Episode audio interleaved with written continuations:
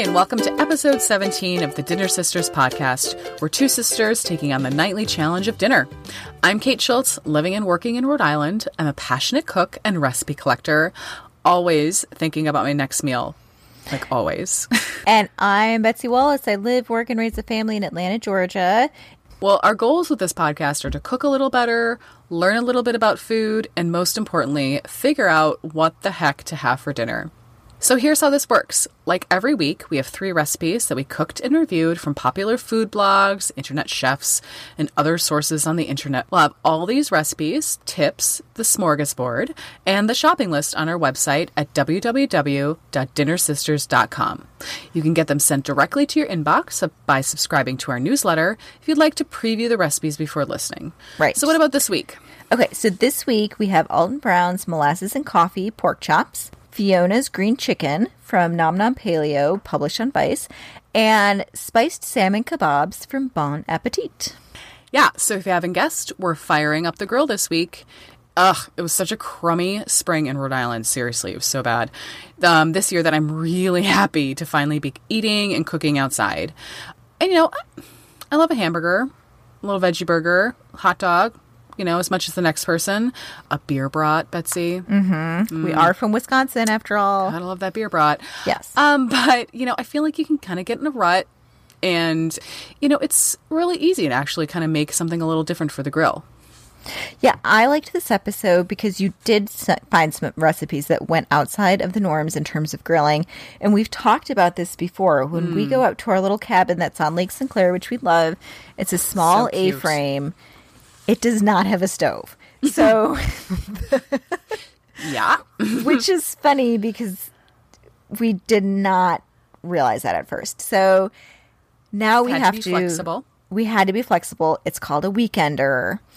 so we use like a toaster oven, a hot plate, and the grill. We really right. can grill up there. So I was ex- especially excited to see some new things to grill. And just saying, it's Fourth of July is coming up, which is a big, you know, the American grilling holiday. So, oh yeah, maybe yeah. these would be some good ideas for that. Right. So you were saying first up, our first recipe is Alton Brown's molasses and coffee pork chops. The bulk of this recipe is just like a marinade, which wasn't that hard to put together. I didn't find it too tricky. I poured it in a gallon Ziploc bag, which is something I tend to do, just like mix marinades in the bag themselves. So most obviously, there's molasses, there's coffee in the marinade, um, but a little bit of mustard, some garlic, ginger, and thyme, um, obviously salt. You whisk it up and you just let your pork chops marinate for at least a couple hours. I did this the night before. I just kind of like threw it in the bag and let it go, um, which was worth it. Yeah. How'd you like the marinade? I. Oh. So I had really, really high hopes for this, and I did the same thing. I marinated these pork chops kind of before I left. Mm-hmm. And then we took them up to the cabin. And then I burned the whatever out of these pork chops on my grill. Oh, no. So I think this problem is twofold. Mm-hmm. I have a charcoal grill. Yeah, yeah. Mm-hmm. And I'm not an extremely consistent grill temperature person. Mm. You know, I think sometimes yeah, I light a takes practice. A, yeah, you know, and I'm just obviously not a very exacting person, so maybe I should be more on this. But my other problem is that I often put something on the grill and then I walk away and do something else. That's Which, a terrible idea. It is a terrible idea. But like when you have three kids and you're doing anything, like I find myself doing this during dinner. I'm like, okay, I'm going to start sauteing these chicken breasts, and mm. then I'm going to throw a load of laundry in. And then I'm like, oh crap, I was making dinner. Right. Whoa, I think I probably burned those, you know. So right. this is what I also do with grilling, which I shouldn't because it yeah. can go really badly. So I really, really, really burn these like pork chops.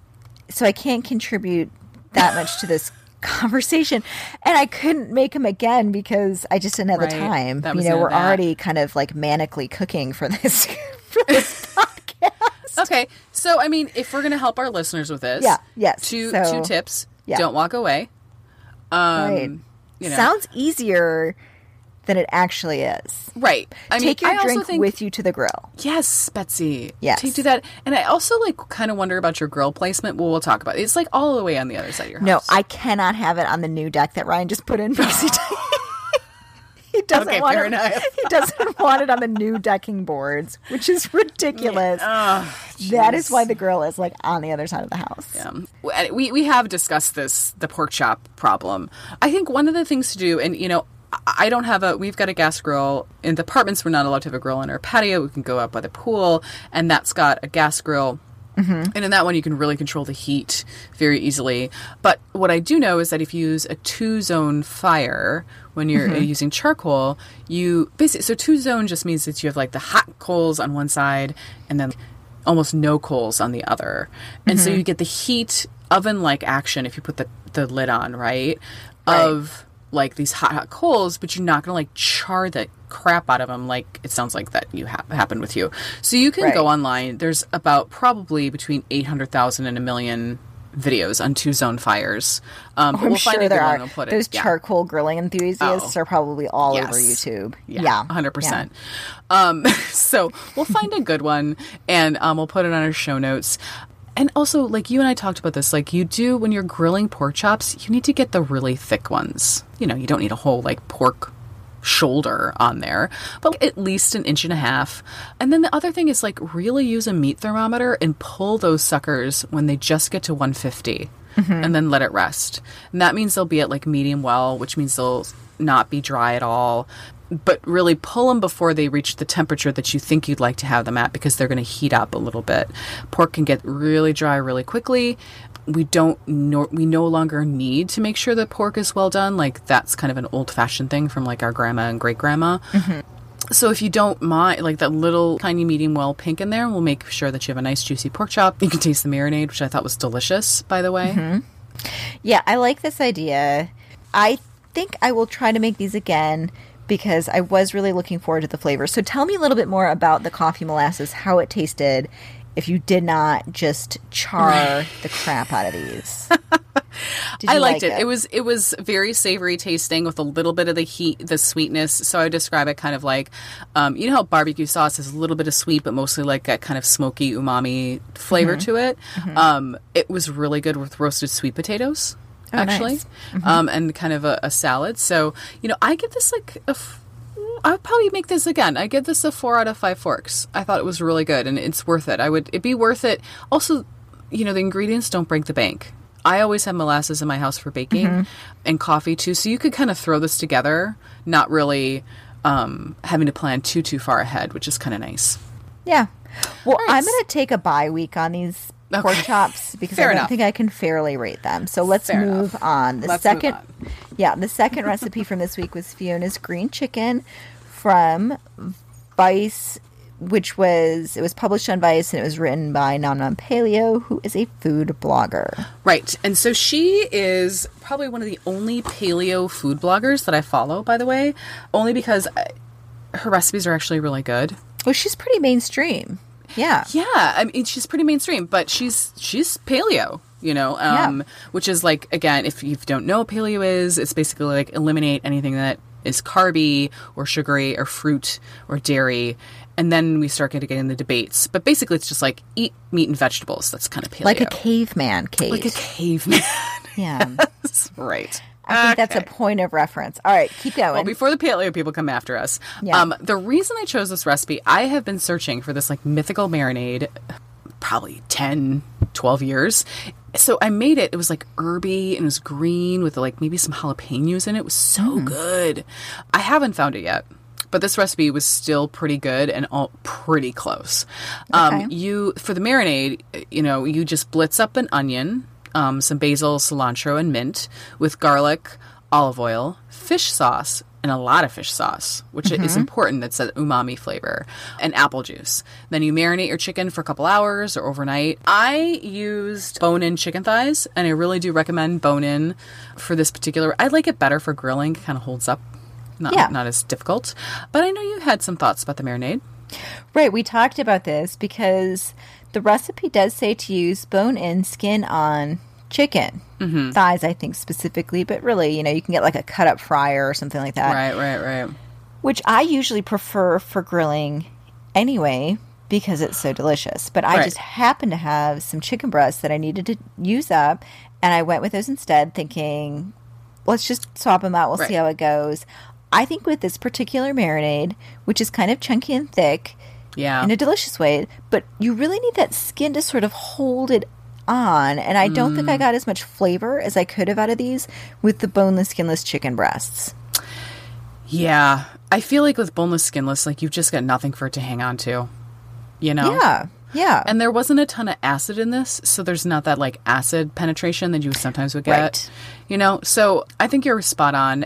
If you're completely against chicken thighs, which you know who I'm talking about, I Um, do, but why would you be? Because they're like the most, it's like the most delicious chicken. Betsy.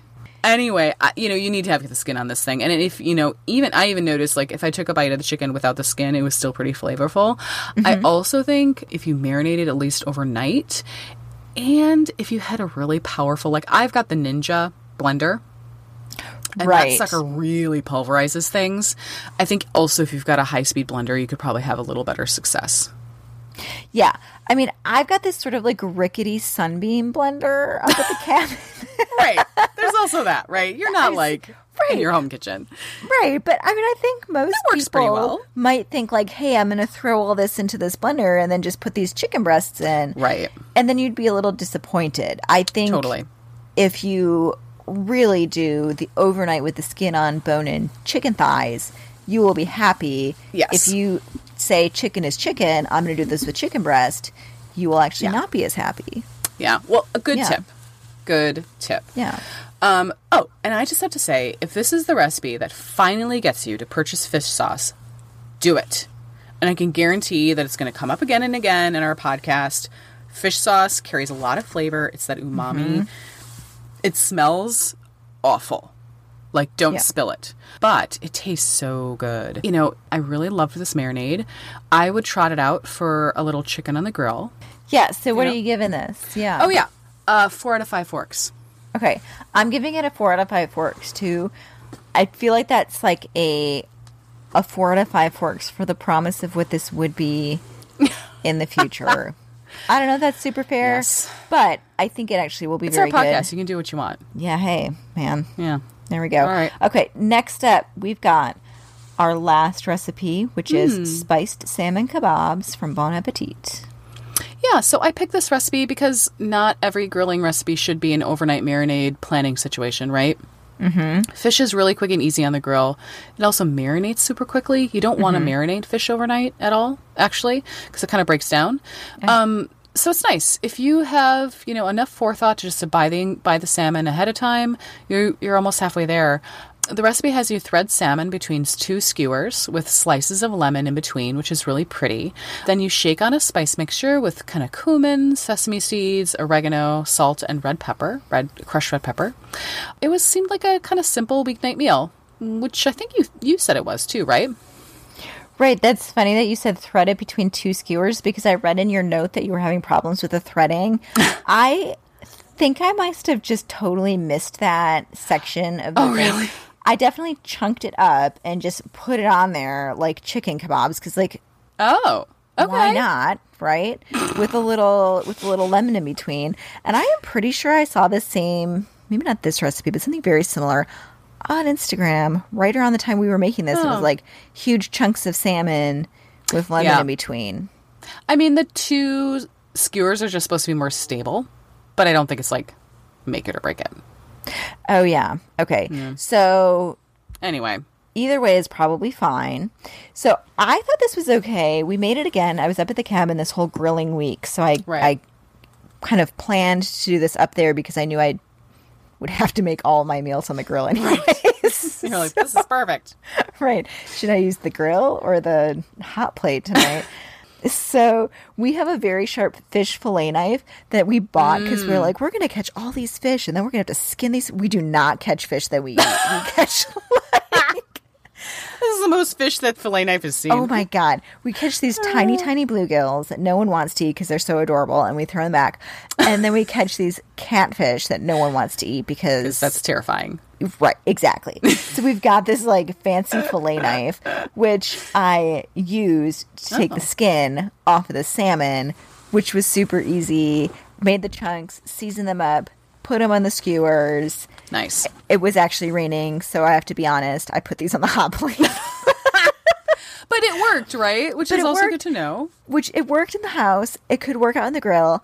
I loved it. I thought this was a great way to serve fish to my to my family and my kids, and they thought it was so fun eating it kebab style. Oh, nice. Yeah, yeah. I actually made these on my um, grill pan, and it worked great. Oh, um, so neither of us used an neither of us actually use this on the grill. I think you know the grill pan vaguely gets there. Um, yeah, it um, does. But but these would be fine. I, I I literally hated every minute of making this recipe. I'm not gonna lie. It was like it was a nightmare for me, and because of the salmon skin, right? I mean, salmon skin. Yeah, well, and also like don't go work out and then be like, I can totally use my what I now realize is a super dull knife to yeah. like try to skin salmon. I was like angry crying at one point. It was bad. But yeah. then I like you know, put them to marinate and I was like, I just need to take a shower and like maybe have a glass of juice or something. Yeah. so I made together. it. Right? Like lock it up, Schultz, right? Lock it up. It was delicious. It was really good. James loved it. If you're not dealing with like angry crying that's actually really good. Just get a sharp knife, people. And I should know better. I was also irritated because I was like, I should know better to have a sharp knife. Ridiculous. Yeah. Um, I made it with some like boxed couscous, that like mm-hmm. Near East brand of couscous, which is delicious in a salad. It was yeah. so, it was actually it was really nice. And next time I'll make sure I have a handful of almonds before I get started. You know. yeah. I would say this is like a four out of five forks for me. So it was a four out of five forks for me too. And I think we talked about this that you might be able to convince your fishmonger mm. or maybe your butcher counter to skin the salmon for you. Maybe. And if you can do that, that do would be a huge win. Because otherwise, the whole whether or not you are successfully able to skin the salmon really makes or breaks this recipe. Yeah. So yeah. just keep that in mind. Mm-hmm. Yeah. Mm-hmm. All right. So I have to say, wrapping it up, you know, the green chicken wasn't exactly the marinade I was looking for, but I loved it anyway, and it came pretty darn close. That's my winner for the week. What about you? So I really like those salmon kebabs, and I am going to make them again and just do them kind of when I'm making a big chicken veggie gathering oh, kebab deal. I'm going to just get some salmon for that, throw these salmon kebabs in the mix. And that really gives another option for people who are maybe not maybe who eat only fish or who hmm. prefer fish rather than red meat or chicken. I just think it gives another dimension to that whole kebab celebration situation. Yeah. Mm-hmm. Yeah. Yeah. So if any of these recipes sound good to you, make sure to check out our show notes and grocery list at www.dinnersisters.com. We have links to all of the recipes. We have any tips or techniques I will not include the anger crying. Um, we discussed as well um, on the on that website. So check it out. Great. So here we are onto the smorgasbord. Right. What are we talking about today? Yeah, so I thought this is like we're finally at summer. July's just around the corner. It'd be a great time to talk about all the summer produce that's about to flood our kitchens. Right. This is something we've seen coming up in the Dinner Sisters Facebook group, which we've mm. talked about mm. before super fun. You can come in there and be all chatty with us. Be so great. sometimes certain veggies can be tricky, or really sometimes certain quantities of veggies can be tricky. right. Like you're happy with one cucumber, but what do you do with 10? Right. That's a that kind of a situation. Yeah. Right. Or, or, you know, like the bok choy, you're like, I know I can stir fry it but now, what do I do then, with the rest of this? Right, right. Yeah. So, um, I think it, yeah, it got me thinking. Like, how do you, how do I, how do I approach it? And maybe it can help some of our listeners think about some new ways to think about what to do with their summer produce. Mm-hmm. So, one trend I've noticed in my cooking is that with something seasonal like strawberries or tomatoes, like when they first come out, I just want to eat them raw, like a big bowl of strawberries, you know, um, or or something like that. And then um, so, you know, for example, like zucchini carpaccio, which sounds really weird, but it's just like thinly sliced zu- zucchini that you like drizzle olive oil and salt and pepper on, mm-hmm. um, which is kind of fancy, like girlfriend's dinner kind of thing. Yeah. Or just like a bowl of strawberries with cream when they Right. first get, you know, right? Delicious. And then you're like, Ugh. so then you move on to other things like bruschetta with summer tomatoes. And then finally, by the end of it, I'm making fritters with the 14 cups of zucchini or roasting three eggplants for a big batch of baba ganoush. Essentially, like I'm going from raw to as most cooked as possible. Um, Yeah. And like, if you think about that, you're like, oh, I'm sick of eating these like strawberry, like maybe not ever strawberries, but like, oh, I have so many tomatoes, I can't just continue to eat bruschetta. Like, we'll cook them down for a sauce. Like, think about like moving from raw to cooked, and maybe that'll get some of your creative juices flowing. Yeah, I think this makes sense. I and I really like this approach, and I can see that a lot with. I do the same thing with, like, for instance, berries. Mm. You go from fresh blueberries to the blueberry cobbler. You know, you're just Right. like, let's now throw five cups of blueberries Right. in this cobbler and maybe share some with the neighbors at that point, Right. which is which is kind of fun.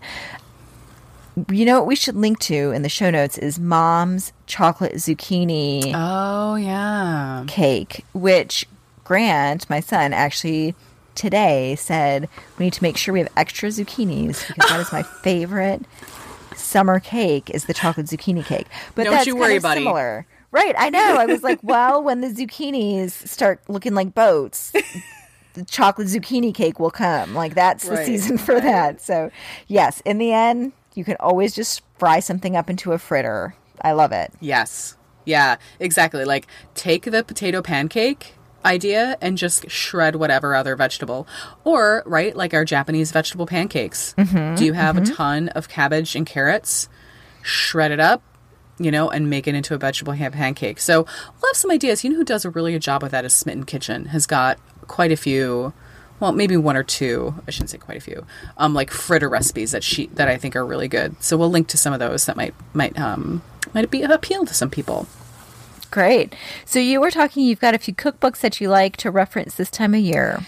I do, and they're kind of reference books. I wouldn't describe them. We, you know, you and I, Betsy, have talked about cookbooks that we love, and it's usually about the story. And certainly these cookbooks have that kind of story to them.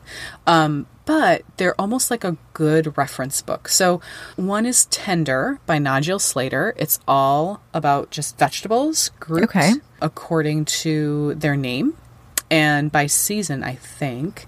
He is a pretty famous British cookbook author, and he writes these very like lovely, concise recipes to use vegetables in all sorts of ways. So sometimes if I'm like, I bought eggplant, but I don't want to make parmes- eggplant parmesan anymore. What should I do? And you can go into that rest of the cookbook and find something to do with eggplant or aubergine. Mm-hmm. And a similar one like that is Vegetable Literacy by Deborah Madison. Hers is a little nerdier in terms of like she groups the plants by genus, I think, Betsy. Ah, all Which right. I think if you're a gardener, I think this book I actually really like Betsy, would be like Yeah. up your alley. So all of the allium are together, the onions. Oh, nice. Yeah. Right. Yeah, yeah. All of the um, brassicas, your cauliflowers, your um, broccolis, your Brussels sprouts are together. Which is kind of Mm-hmm. fun. So her idea is that you can take use the same treatment for all of these brassicas. They all have the same affinities Oh, I see. right? Yeah. So like brassicas all kind of love cream. Like think about like creamy gratined baked cauliflower, or Yes. Brussels sprouts with like a little bit of cheese on top. You know those kinds of things. And so her cookbook, Vegetable Literacy, again, like I don't use these to think about what I'm going to make for dinner. But it's nice to have it on the shelf when I've gone cuckoo at the farmer's market and now I don't know what to do. Or if something's in season, I'm like, oh, I'd really love to get some of these beautiful tomatoes, but I'm just not sure what to make with them anymore. Again, yeah, that's a great you know, suggestion. Yeah, mm-hmm. just a nice one to have on your shelf. Yeah, good. Well, I love checking out cookbooks from the library. Oh, also, so and especially these older ones or ones that aren't just like mm-hmm. new best hot sellers, you can find pretty easily. And then I think it's a great way to see if that would be a good fit for your life or not without committing to the cookbook because I think cookbooks are one of those things where you can get a pretty good sense if this will work for you or not. Yeah. Or if this is Yeah. something you will look at. So I'm going to check those two out. I like that. Nice. Yeah. I, th- hope you. I hope you like them. And I will one last time plug this Facebook group that we're doing. Oh which is so much fun. And we have been in there, and people have been talking about stuff and helping helping each other out on on issues like too much seasonal produce, yes. which too much of a good thing, I guess. Never too much of a good thing, but it is fun to see what other people are doing. So if you are on Facebook, you can find us at Dinner Sisters FB group is what I called it. Mm. and you can just ask to be added. It's closed so we don't get spammers, but we would be excited right. to see and meet everyone who is in there talking about dinner. So what's coming up? So coming up next week we have a global travel inspired episode. Yes. yes, and I am really looking forward to a new instant pot recipe we have, which is an instant pot butter chicken. Yes, and I cannot wait for the arepas. Cheese, oh, it always gets me. Yeah. So that's what's for dinner. See you next time on the Dinner Sisters. We'll save a spot at the table for you. Would you like a little dinner in your inbox every week? Subscribe to our newsletter by going to our website at www.dinnersisters.com. You can also find show notes, grocery lists, and other fun stuff. Got some dinner ideas? Shoot us an email at dinnersisterspodcast at gmail.com. If you'd like to get some additional dinner ideas, chat with listeners, and weigh in on the podcast, like our Facebook page and join our group. We'd love to hear more from our listeners. Lastly, as per usual, no matter what platform you're using Podcast Addict, Stitcher, iTunes please review and subscribe. That's how people get to know us. Thanks and happy eating.